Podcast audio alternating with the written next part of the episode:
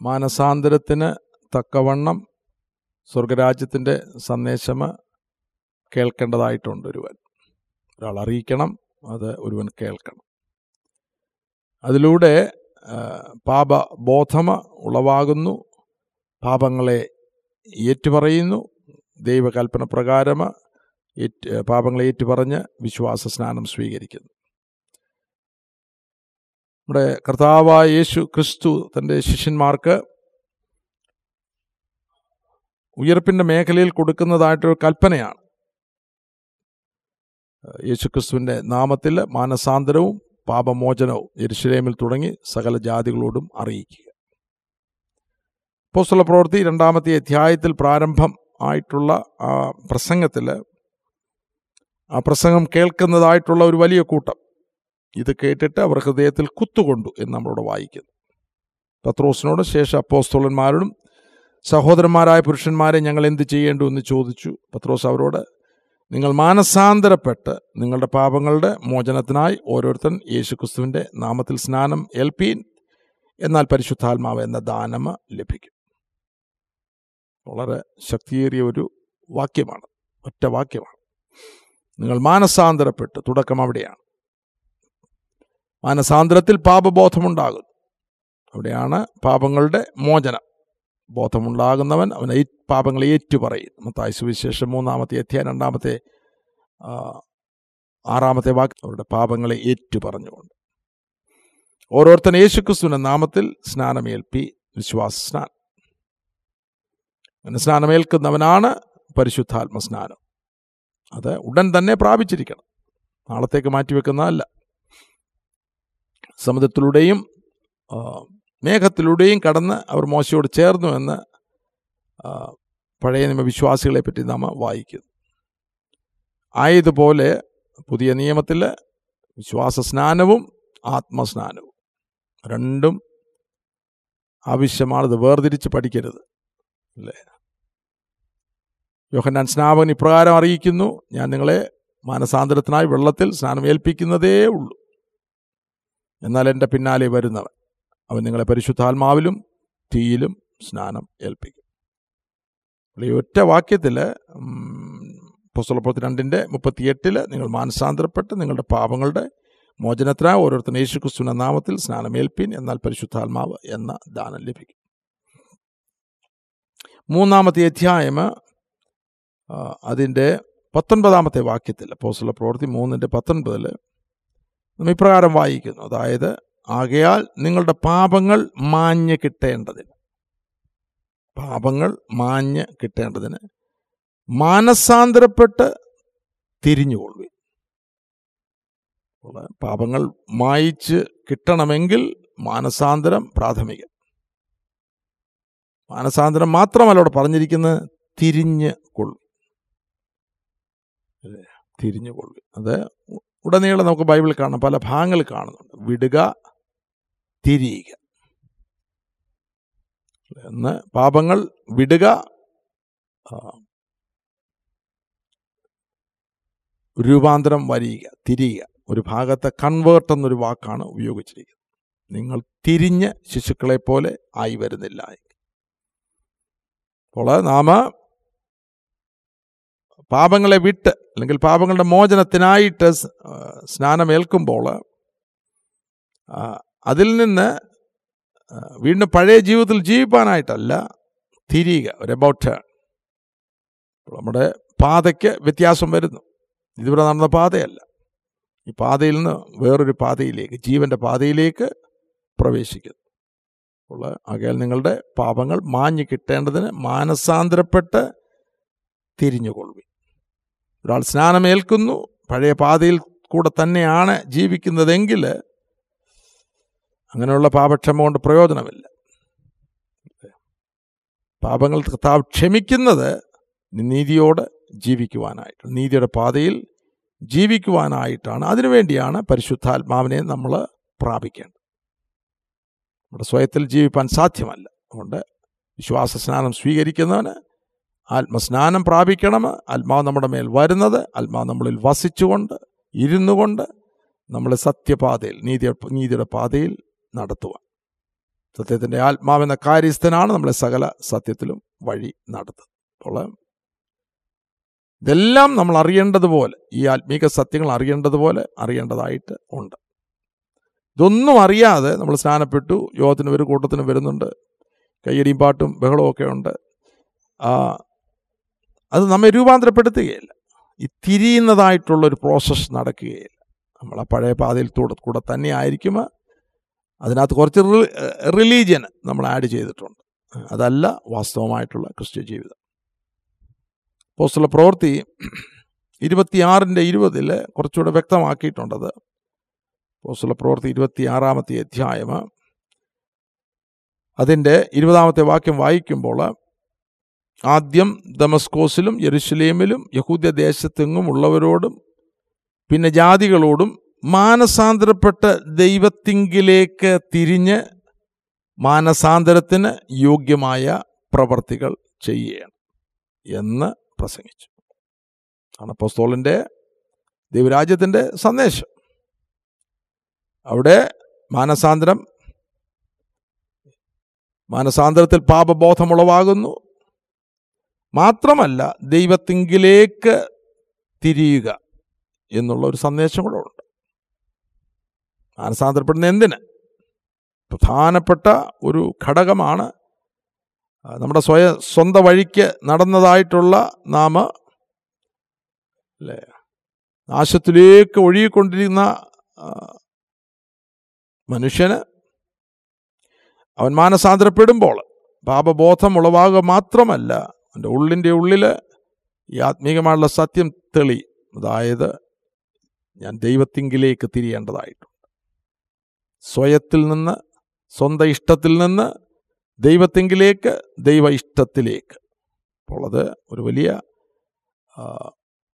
ഒരു കമ്മിറ്റ്മെന്റാണ് ആ സമയത്ത് നാം എടുക്കുന്ന ഒരാഴമേറിയ തീരുമാനമാണ്. താവ് ഇത്രയും കാലം ഞാൻ എനിക്ക് വേണ്ടി ജീവിച്ചു. എന്റെ ഇഷ്ടത്തിന് വേണ്ടി ജീവിച്ചു. എന്റെ വഴിയെ നടന്നു. ഇന്ന് മുതൽ അങ്ങയുടെ ഇഷ്ടത്തിന് വേണ്ടി അങ്ങയ്ക്ക് വേണ്ടി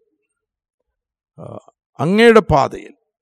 യേശു കർത്താവ് കാണിച്ചതായിട്ടുള്ള പാത ഞാൻ തന്നെ വഴിയും സത്യവും ജീവനുമാകുന്നു ഞാൻ മുഖാന്തരമല്ലാതെ ആരും പിതാവിന്റെ അടുക്കലെത്തുന്നില്ല. ആ ആ വഴിയിലേക്ക് അങ്ങയിലേക്ക് തിരിയുവാനായിട്ട് ഇതാ എന്നെ സമർപ്പിക്കുന്നു. ഉള്ളത് അത് നാം അറിഞ്ഞിരിക്കേണ്ട സത്യമാണ്. മാനസാന്തരം എന്ന് പറയുമ്പോൾ പാപബോധം ഉളവാകുമ്പോൾ അതോടൊപ്പം ദൈവത്തെങ്കിലേക്ക് തിരിയുക എന്നുള്ള ആഴമേറിയ ബോധം ലഭിക്കേണ്ടതായിട്ടുണ്ട്. പോസ്റ്റല പ്രവൃത്തി ഇരുപതിന്റെ ഇരുപത്തി ഒന്നാമത്തെ വാക്യം നാം വായിക്കുമ്പോൾ അവിടെ പോസ്തോലന് തന്റെ ശുശ്രൂഷയെപ്പറ്റി ഇരുപത് മുതൽ വായിക്കുമ്പോൾ പ്രയോജനമുള്ളതൊന്നും മറച്ചു വയ്ക്കാതെ പരസ്യമായും വീടുതോറും നിങ്ങളോട് അറിയിക്കുകയും ഉപദേശിക്കുകയും ചെയ്തു എന്നും ദൈവത്തിങ്കിലേക്കുള്ള മാനസാന്തരവും നമ്മുടെ കർത്താവായ യേശു ക്രിസ്തുവിലുള്ള വിശ്വാസവും യഹൂദന്മാർക്കും യവനന്മാർക്കും സാക്ഷീകരിച്ചു. ദൈവത്തിങ്കിലേക്കുള്ള മാനസാന്തരം. നമ്മൾ അറിഞ്ഞിരിക്കണം എന്താണ് മാനസാന്തരം എന്നുള്ളത്. ഒന്നും അറിയാതൊന്നും സ്നാനത്തിന് പോയി സ്നാനമേൽക്കരുത്. ഇത് അറിഞ്ഞിരിക്കണം. ദൈവത്തിങ്കിലേക്കുള്ള മാനസാന്തരം. ദൈവത്തിങ്കിലേക്ക് തിരിയുവാൻ. ദൈവ വഴിയിൽ നടക്കുവാൻ. ദൈവത്തിന്റെ ആത്മാവിനെ അനുസരിച്ച് ജീവിപ്പാൻ. ആ ജീവിതത്തിലൂടെ മാത്രമേ നമ്മൾ യാഥാർത്ഥ്യത്തിൽ എത്തിച്ചേരുകയുള്ളൂ. ആയതുപോലെ നമ്മൾ ഇരുപത്തിയാറിന്റെ ഇരുപതിൽ ഒരു കാര്യം കൂടെ മറന്ന് ഓർപ്പിക്കണം. ദൈവത്തിങ്കിലേക്ക് തിരിയുക. അടുത്തത് മാനസാന്തരത്തിന് യോഗ്യമായിട്ടുള്ള പ്രവർത്തികൾ ചെയ്യുക. പോസ്തോലന് അല്ലെങ്കിൽ യോഹന്നാൻ സ്നാപകന് ഇപ്രകാരമാണ് അറിയിക്കുന്നത് മാനസാന്തരത്തിന് യോഗ്യമായ ഫലം കായ്ക്കുക. മാനസാന്തരത്തിന് യോഗ്യ ഫലം. അപ്പോൾ ആ ഫലവും പ്രവൃത്തിയും പറയുമ്പോൾ ഒരേ ആശയത്തിലാണ്. അല്ലേ? ആത്മാവിനെ അനുസരിച്ച് ജീവിക്കുന്നവർക്ക് മാത്രമേ ഈ ഫലത്തിലേക്ക് ഈ ഫലം പുറപ്പെടുവിക്കാൻ ഒക്കുകയുള്ളൂ. ഇത് നമ്മളുടെ സ്വയത്തിലുള്ള ഫലമല്ല. ആത്മാവിനാൽ ആത്മാവിനെ അനുസരിച്ച് നടക്കുക. ആ ജീവിതത്തിലാണ് ജഡത്തിന്റെ പ്രവൃത്തികളെല്ലാം ഉണ്ടാകുന്നത് ആത്മാവിന്റെ പ്രവൃത്തി മാനസാന്തരത്തിന് യോഗ്യമായ പ്രവൃത്തി അപ്പോൾ ഇതൊക്കെ യാഥാർത്ഥ്യമാകണം. അല്ലാതെ സ്നാനപ്പെട്ടെന്ന് പറഞ്ഞുകൊണ്ട് കാര്യമായില്ല. അല്ലേ? അതെല്ലാം വ്യക്തമായിട്ട് പടിപടിയായിട്ട് ക്രമമായിട്ട് ഈ വചന സത്യങ്ങൾ നമുക്ക് ലഭിക്കേണ്ടതായിട്ട് ഉണ്ട്. പോസ്തല പ്രവൃത്തി എട്ടിന്റെ ഇരുപത്തിരണ്ടിൽ ഇത് പോസ്തോലനായ പത്രോസ് ഷീമോന് കൊടുക്കുന്നതായിട്ടുള്ള ഉപദേശമാണ്. അവിടെ എട്ടിന്റെ ഇരുപത്തിരണ്ട് വായിക്കുമ്പോൾ നീ വഷളത്വം വിട്ട്. വിടാനുണ്ട് പല കാര്യങ്ങൾ മാനസാന്തരപ്പെട്ട് കർത്താവിനോട് പ്രാർത്ഥിക്കുക. പക്ഷേ നിന്റെ ഹൃദയത്തിലെ നിരൂപണം ക്ഷമിച്ചു കിട്ടുമായിരിക്കും. അവന് ദ്രവ്യം കൊടുത്ത് ദൈവത്തിന്റെ ദാനം പണ വാങ്ങിക്കാമെന്നുള്ള യുനോ ആഗ്രഹത്തിൽ പോസ്തോലിനെ സമീപിക്കുമ്പോൾ പോസ്തോലിന് വളരെ ഗൗരവമായിട്ട് കർശനമായിട്ട് അവനോട് അവനെ അറിയിക്കുന്നതായിട്ടുള്ള സന്ദേശമാണ്. നീ വഷളത്വം വിട്ട് മാനസാന്തരപ്പെട്ട് കർത്താവിനോട് പ്രാർത്ഥിക്കുക. പക്ഷേ ഇതിന്റെ ഹൃദയത്തിലുള്ള നിരൂപണം ക്ഷമിച്ച് കിട്ടുമായി അപ്പോൾ ദൈവത്തിൽ നിന്ന് പാപക്ഷമ നമുക്ക് ലഭിക്കണമെങ്കിൽ ഹൃദയപൂർവം. മാനസാന്തരം എന്നുള്ളത് ഹൃദയപൂർവം. ഉള്ളിൽ നടക്കുന്നൊരു പ്രവൃത്തിയാണ്. പാപങ്ങളെ ഏറ്റുപറയുക. അത് വിട്ട് തിരിയുക. ദൈവത്തിങ്കിലേക്ക് തിരിയുക. ദൈവത്തിന്റെ അനുസരണയിൽ ജീവിക്കുവാനായിട്ട് മനസ്സ് വയ്ക്കുക. ഇതെല്ലാം മാനസാന്തരത്തിലൂടെ ലഭിക്കുന്ന ഫലമാണ്. അല്ലേ? അപ്പോൾ അതൊന്നുമില്ലാതെ നാം പോയി സ്നാനപ്പെട്ടു. നമ്മുടെ പഴയ ജീവൻ തന്നെ നയിക്കുന്നു. സ്വഭാവത്തിലൊന്നും വ്യത്യാസങ്ങൾ വരുന്നില്ല. നമ്മളതിനു വേണ്ടി സമർപ്പിക്കുന്നില്ല. പരിശുദ്ധാത്മാ സ്നാനം പ്രാപിച്ചിട്ടില്ല. പ്രാപിച്ചവർ ആത്മാവ് വസിച്ചുകൊണ്ട് ആത്മാവിന്റെ അനുസരണയിൽ ജീവിക്കുന്നില്ല. ഇതെല്ലാം വചനവിരുദ്ധമാണ്. അല്ലേ? അങ്ങനൊരു ജീവിതത്തിലൂടെ ദൈവഹിതം നമ്മിൽ നിറവേറുകയില്ല. ദൈവഹിതം നിറവേറണമെങ്കിൽ ദൈവത്തിന്റെ പ്രമാണങ്ങൾ അനുസരിക്ക മനസ്സിലാക്കി അത് അനുസരിച്ച് അങ്ങനെ ഒരു ജീവിതത്തിലാണ് വാസ്തവമായിട്ട് ഒരുവന് ദൈവഹിതത്തിൽ ആയിത്തീരുന്നത്. എന്നോട് കർത്താവെ കർത്താവെ എന്ന് വിളിക്കുന്ന ഏവനുമല്ല സ്വർഗസ്ഥനായ എന്റെ പിതാവിന്റെ ഇഷ്ടം ചെയ്യുന്നവനത്രേ. അപ്പോൾ വചനത്തിലൂടെ ആത്മാവിൽ ഇതെല്ലാം നമ്മെ അറിയിക്കുന്നുണ്ട്. നമ്മുടെ ഉത്തരവാദിത്വമാണ്. നമ്മൾ ബാധ്യസ്ഥരാണ്. ഉപദേശകന്മാർ ഇത് അറിയിക്കേണ്ട പോലെ അറിയിക്കുക എന്നുള്ളത് അവരുടെ ഉത്തരവാദിത്വമാണ്. എങ്ങനെയെങ്കിലും ഒരു വചനം കൊടുത്ത ആൾക്കാരെ കൂട്ടി യുനോ നമ്മുടെ സ്വയമായിട്ടുള്ള ചില ശുശ്രൂഷകൾ ചെയ്ത് നമ്മുടെ നമ്പരും നോക്കി നമ്മുടെ പ്രതാപവും നോക്കി എല്ലാം അതല്ല യഥാർത്ഥമായിട്ടുള്ള ശുശ്രൂഷ. വചനത്തിന്റെ സത്യങ്ങൾ ആദ്യം ഗ്രഹിക്കണം സംഗ്രഹിക്കണം വചനത്തിൽ ജീവിക്കുവാൻ തുടങ്ങണം എന്നിട്ട് അതിന്റെ ക്രമത്തിൽ ജീവിതങ്ങൾക്ക് പകർന്നു കൊടുക്കണം.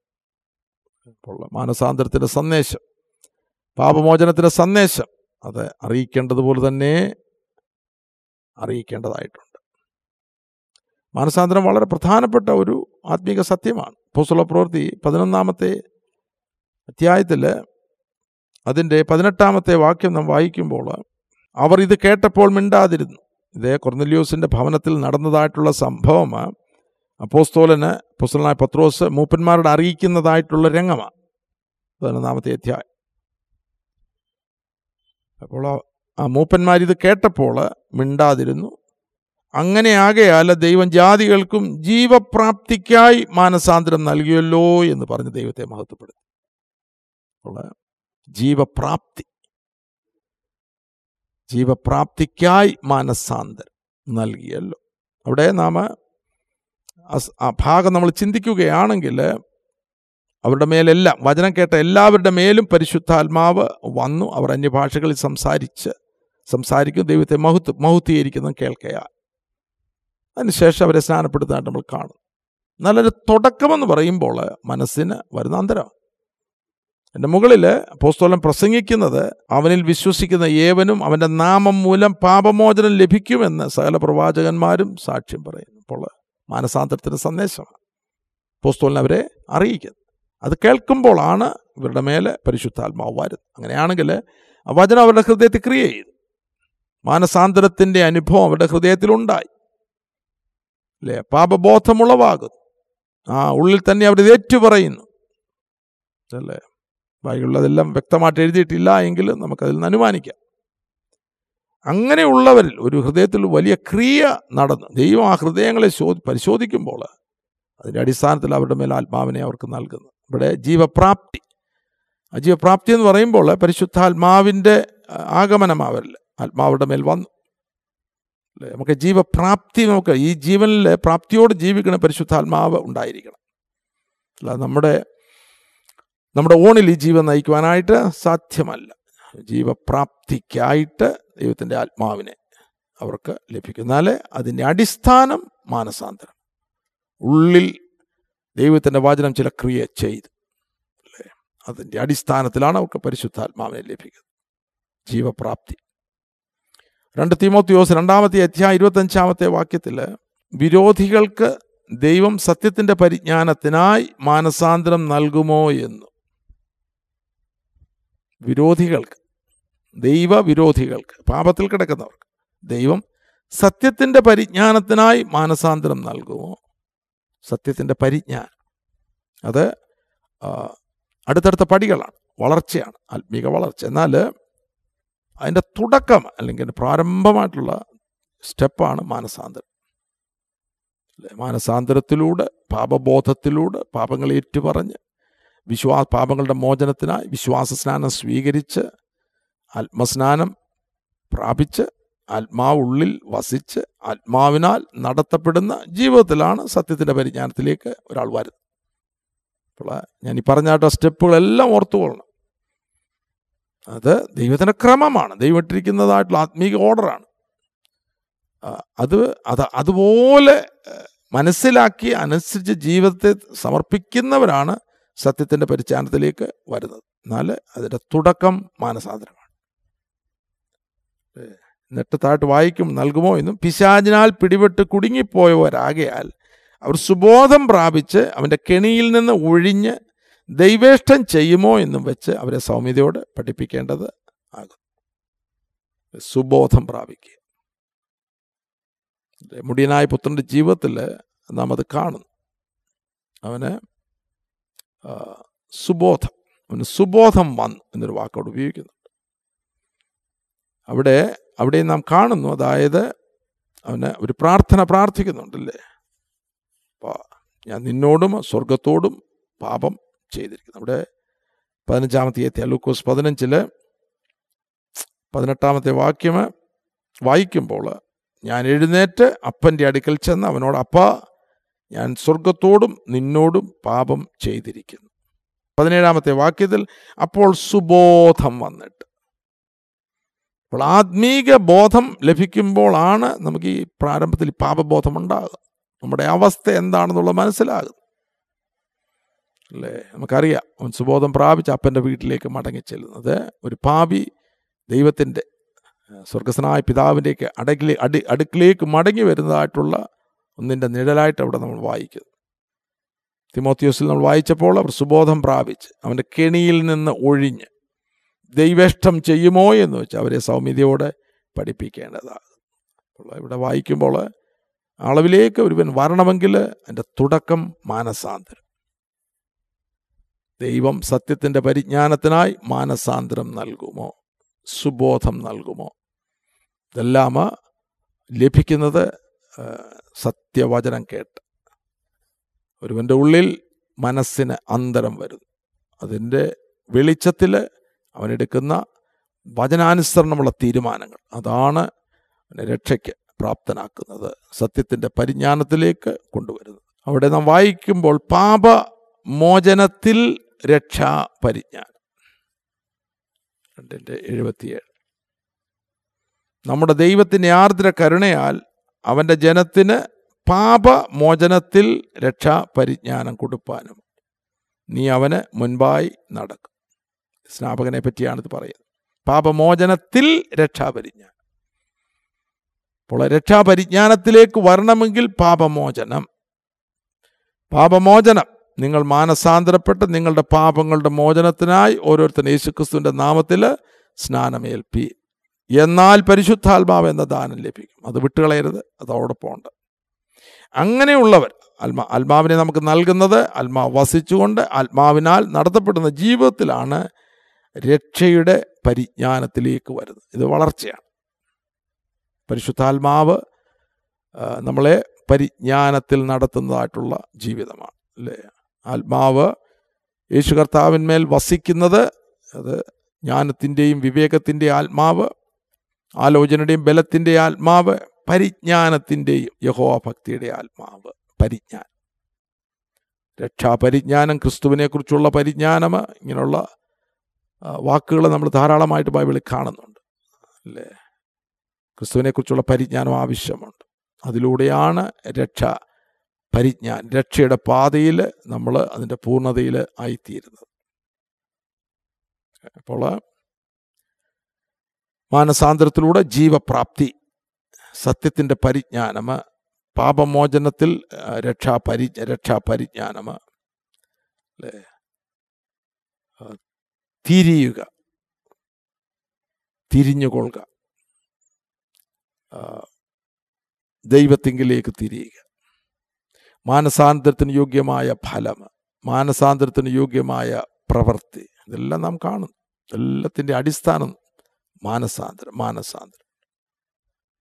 ആയതുപോലെ ദൈവത്തിന്റെ വചനം കേൾക്കുമ്പോൾ മാനസാന്തരത്തിലേക്ക് വരുമ്പോൾ പാപബോധം ഉളവാകുമ്പോൾ അവിടെ അനുതാപം ഉണ്ടാകുന്നതായിട്ട് നമ്മൾ കാണുന്നുണ്ട് അല്ലേ? ഇപ്പം പത്രോസ് അപ്പോസ്തലനെ സ് കർത്താവിന്റെ കാൽക്കൽ വീണ് അവിടെ അനുതാപത്തോടു കൂടിയാണ് ഞാൻ പാപിയായിട്ടുള്ള ഒരു മനുഷ്യൻ. ചുങ്കക്കാർ മാറത്തടിച്ചുകൊണ്ടാണ്. അല്ലേ? മാറത്തടിച്ചുകൊണ്ട്. അത് അനുതാപത്തിന്റെ ഒരു വലിയ വലിയ ലക്ഷണം അവിടെ നമ്മൾ കാണുന്നു. അല്ലേ? ഉന്നതമായിട്ടുള്ള അല്ലെങ്കിൽ അത് ഹൃദയം തുറന്ന് വസ്ത്രങ്ങളെയല്ല ഹൃദയങ്ങളെ തന്നെ കീറി. ദൂരത്ത് നിന്നുകൊണ്ട് ചുങ്കക്കാർ ദൂരത്ത് നിന്നുകൊണ്ട് സ്വർഗത്തേക്ക് നോക്കുവാൻ പോലും തുനിയാതെ മാറത്തടിച്ച് ദൈവമേ പാപിയായ എന്നോട് കരുണയുണ്ടാകണം. ഉള്ള പാപബോധം ഉണ്ടാകുമ്പോൾ ഇതുപോലുള്ള അനുഭവങ്ങളുണ്ട്. കണ്ണുനീരിന്റെ അനുഭവമുണ്ട്. അത് ദൈവത്തിന്റെ പരിശുദ്ധാത്മാവിൽ നടക്കുന്ന ഒരു ക്രിയയാണ്. അല്ല നമുക്ക് സ്വയത്തിൽ ചെയ്യുവാൻ സാധ്യമല്ല. അല്ലേ? അപ്പോൾ അത് എല്ലാവരും ശോധന ചെയ്യണം. അത് ആദ്യം പ്രാരംഭത്തിലുള്ളവാകുന്ന മാത്രമല്ല. ജീവിതത്തിന്റെ അടുത്തടുത്ത മേഖലകളിൽ മറഞ്ഞു കിടക്കുന്ന പാപങ്ങളൊക്കെ ദൈവം വെളിപ്പെടുത്തുവാൻ തുടങ്ങുമ്പോൾ വചനം നമ്മോട് സംസാരിക്കുവാൻ തുടങ്ങുമ്പോൾ ഹൃദയം മുറിയുന്നതായിട്ടുള്ള അല്ലേ ഹൃദയത്തിൽ കുത്തുകൊള്ളുന്നതായിട്ടുള്ള അനുഭവങ്ങളും അവസ്ഥകളുണ്ട് അവിടെ കണ്ണുനീരുണ്ടോ? ഉണ്ട്. കരച്ചിലുണ്ടോ? ഉണ്ട്. അല്ലേ ഏങ്ങി ഏങ്ങി കരയുന്ന അവസ്ഥകളുണ്ട്. ഇത് ആത്മീകമായിട്ട് ഉന്നതമായിട്ടുള്ള മേഖലയെ വളർന്നെത്തിയ ദേവദാസന്മാരുടെ അനുഭവങ്ങളിൽ അവരത് പറയുന്നുണ്ട്. പലപ്പോഴും മാനസാന്തരത്തിന്റെ പ്രാരംഭ പ്രാരംഭത്തിലുള്ള അവസ്ഥയല്ല. അതിലൊക്കെ കൂടുതൽ അതിലൊക്കെ കൂടുതൽ കണ്ണുനീരും ഹൃദയ തകർച്ചയും ആത്മീയമായിട്ട് വളർന്നുകൊണ്ടിരിക്കുമ്പോൾ നമ്മുടെ ഉള്ളിലുണ്ടാകുന്ന മാനസാന്തരത്തിന്റെ അനുഭവങ്ങളാണ്. അല്ലേ? അതാണ് യശിയ പ്രവാചകന്റെ അദ്ദേഹം പ്രവാചകൻ ഞെട്ടിപ്പോയി. അയ്യോ ഞാൻ ശുദ്ധിയില്ലാത്ത അധരങ്ങളുള്ളൂ അത് വലിയ ഒരു സ്തംഭനമാണ് അവന്റെ ജീവിതത്തിൽ സംഭവിച്ചത്. അദ്ദേഹം ഒരു പ്രവാചകനാണ്. എന്നാൽ ദൈവത്തിന്റെ അതിപരിശുദ്ധമായിട്ടുള്ള സാന്നിധ്യത്തിൽ ചെല്ലുമ്പോൾ ഇത് നമ്മുടെ എല്ലാം ജീവിതത്തിൽ യാഥാർത്ഥ്യമാകണം. എങ്ങനെയെങ്കിലും അങ്ങ് ജീവിച്ചു പോകുകയല്ല സ്വാർത്ഥമായിട്ട് കർത്താവിന്റെ കാൽപാദങ്ങൾ പിൻപറ്റുവാൻ ആഗ്രഹിക്കുന്നവരിൽ മാനസാന്തരം എന്നുള്ളത് തുടർമാനം നടക്കുന്നതായിട്ടുള്ള അടുത്തടുത്ത പടികളിലേക്ക് വളരുന്നതിന് മുൻപായിട്ട് സംഭവിക്കുന്നതായിട്ടുള്ള ഒരു ക്രിയയാണ്. അല്ലെങ്കിൽ ദൈവത്തിന്റെ ദൈവ ദൈവത്തിന്റെ ദൈവത്തിന്റെ ഒരു പ്രവർത്തനമാണ് നമ്മുടെ ഉള്ളിൽ. അങ്ങനെയാണ് നമ്മൾ വിശുദ്ധിയിൽ നിന്ന് വിശുദ്ധിയിലേക്ക് വളർന്ന് എത്തുന്നത്. അല്ലേ? രണ്ട് കോരിന്തർ ഏഴിന്റെ ഏഴാമത്തെ അധ്യായത്തിൽ ഒൻപത് ഒമ്പത് പത്തും വാക്യങ്ങൾ വായിക്കുമ്പോൾ നിങ്ങൾ ദുഃഖിച്ചതിനാലല്ല മാനസാന്തരത്തിനായി ദുഃഖിച്ചതിനാൽ അത്രേ. നിങ്ങൾക്ക് ഞങ്ങളാൽ ഒന്നിലും ഛേദം വരാതെ വണ്ണം ദൈവഹിത പ്രകാരമല്ലോ നിങ്ങൾ ദുഃഖിച്ചത്. അപ്പോൾ മാനസാന്തരത്തിനായി ഉള്ള ദുഃഖം. അത് ദൈവഹിതപ്രകാരമുള്ള ദുഃഖമാണ്. ദൈവത്തിന്റെ ഹിതപ്രകാരമുള്ള ദുഃഖമാണ് മാനസാന്തരത്തിന്റെ മേഖലയിൽ നമ്മുടെ ഉള്ളിലുണ്ടാകുന്നതായിട്ടുള്ള ദുഃഖം. പത്താമത്തെ വാക്യത്തിൽ ദൈവത്തെ പ്രകാരമുള്ള ദുഃഖം അനുതാപം വരാത്ത മാനസാന്തരത്തെ രക്ഷയ്ക്കായി ഉളവാക്കും അനുതാപം വരാത്ത മാനസാന്തരം. അങ്ങനെ ഒരു മാനസാന്തരം ഉണ്ടോ അത് യഥാർത്ഥ മാനസാന്തരമല്ല. അപ്പോൾ ദൈവഹിതപ്രകാരമുള്ള ദുഃഖം അനുതാപം വരാത്ത മാനസാന്തരത്തെ രക്ഷയ്ക്കായി ഉളവാക്കുന്നു. ലോകത്തിന്റെ ദുഃഖമോ മരണത്തെ ഉളവാക്കും അപ്പോൾ മാനസാന്തരത്തിൽ നിശ്ചയമായിട്ടും നമ്മുടെ പാപത്തിന്റെ അവസ്ഥകൾ കാണുമ്പോൾ അല്ലേ? പാപത്തിന്റെ നികൃഷ്ടമായിട്ടുള്ള നമ്മുടെ ഇടപാടുകൾ നമ്മുടെ സംസാരം നോട്ടം ഭാവം നമ്മുടെ ഇച്ഛകൾ ഇതെല്ലാം നമുക്ക് കാണുമ്പോൾ ദൈവത്തിന്റെ ആത്മാവ് നമ്മളെ വെളിപ്പെടുത്തുമ്പോൾ അതിൽ നിന്ന് വലിയൊരു അനുതാപം അനുതാപം നമുക്ക് ഉണ്ടാകും. അത് വചനത്തിൽ നമുക്ക് കാണാം ഉടനീളം കാണാം. അനു അനുതാപമുള്ള ഹൃദയം. എന്നാൽ ഒരു കൂട്ടം അനുദവിച്ചില്ല എന്ന് നമ്മൾ കാണും മത്തായ സുവിശേഷം ഇരുപത്തിയൊന്നിന്റെ മുപ്പത്തിരണ്ടാമത്തെ വാക്യത്തിൽ വിശേഷം സുവിശേഷം ഇരുപത്തിയൊന്നിന്റെ മുപ്പത്തി രണ്ടാമത്തെ വാക്യത്തിൽ യോഹന്നാൻ നീതിമാർഗം ഉപദേശിച്ചുകൊണ്ട് നിങ്ങളുടെ അടുക്കൽ വന്നു. നീതിമാർഗം. നിങ്ങൾ അവനെ വിശ്വസിച്ചില്ല. എന്നാൽ ചുങ്കക്കാരും വേശ്യമാരും അവനെ വിശ്വസിച്ചു. അത് കണ്ടിട്ടും നിങ്ങൾ അവനെ വിശ്വസിപ്പാൻ തക്കവണ്ണം പിന്നത്തേതിൽ അനുദപിച്ചില്ല. പിന്നത്തേതിൽ അനുദപിച്ചില്ല. അപ്പോൾ നമ്മുടെ വിശ്വാസ ജീവിതത്തിന്റെ പ്രാരംഭമായിട്ടുള്ള അടിസ്ഥാനമാണ് മാനസാന്തരം. നിങ്ങൾ മാനസാന്തരപ്പെട്ട് നിങ്ങളുടെ പാപങ്ങളുടെ മോചനത്തിനായി ഓരോരുത്തരും യേശു ക്രിസ്തുവിന്റെ നാമത്തിൽ സ്നാനമേൽപ്പി. എന്നാൽ പരിശുദ്ധാത്മാവെന്ന ദാനം ലഭിക്കും. ദൈവമായ കർത്താവ് വചനങ്ങളാൽ നമ്മെ അനുഗ്രഹിക്കട്ടെ. സ്തോത്രം. Amen T V network Christian internet channel സുവിശേഷീകരണത്തിന്റെ വ്യത്യസ്ത മുഖം തേടിയുള്ള യാത്ര YouTube and Facebook. Amen T V network Trivandrum Kerala.